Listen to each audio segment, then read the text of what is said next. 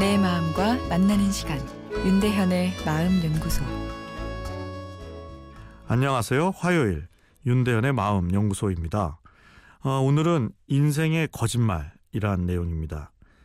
인생의 거짓말이란 여러 가지 구실을 만들어서 인생의 과제를 회피하는 것을 표현할 때 쓰이는 말입니다. 인생의 거짓말. 뭐 어떤 것이 있을까요? 어, 구체적인 예를 들어보면 연인들이 서로 헤어질 때를 생각해 볼까요? 연인 관계에 있어서 어느 시기가 지나면 상대방이 하는 행동에 사사건건 화가 날 때가 있습니다.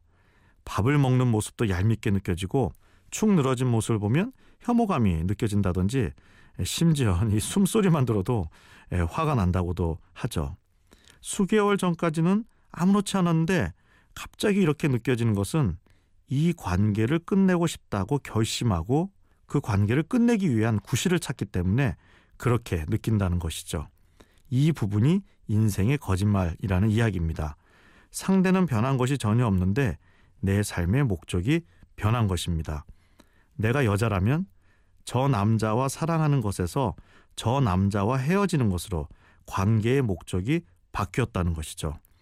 사람은 헤어지기로 마음먹으면 상대의 결점이나 단점을 얼마든지 찾아낼 수 있는 이기적인 생물이라 이야기하죠. 인생의 거짓말은 내가 의식적으로 하는 거짓말은 아닙니다. 무의식적으로 하는 자기 방어 기능이죠. 자신의 행동에서 느껴지는 죄책감을 방어하기 위해 남에게서 이유, 즉, 너 탓이다. 라는 나의 변심을 합리화할 이유를 찾아내는 것입니다. 지금 자신이 처한 상황, 그 책임을 누군가에게 전가하는 것이죠. 남 탓으로 돌리고 환경 탓으로 돌리고 실제 내 인생의 갈등에서 심리적으로 도망치려고 하는 것이죠. 인생의 거짓말, 그 자체가 병적인 것은 아닙니다. 우리는 내가 일단 소중하죠. 예, 그래서 나를 보호하기 위해 인생의 거짓말을 하게 되죠. 내 문제를 남의 탓으로 돌리면 잠시 현재의 문제에서 도망쳐 쉴 수 있기 때문입니다. 인생의 거짓말은 자기의, 즉 나를 사랑하는 마음에서 나오는 방어 전략이긴 합니다. 그러나 정말 나를 사랑하는 마음은 내 주변과의 건강한 관계에서 자라나게 되죠. 지나친 인생의 거짓말 전략은 나를 고립시켜 결국 건강한 자기애를 상실케 합니다. 남 탓이 아닌 내 탓을 인정할 용기가 필요합니다.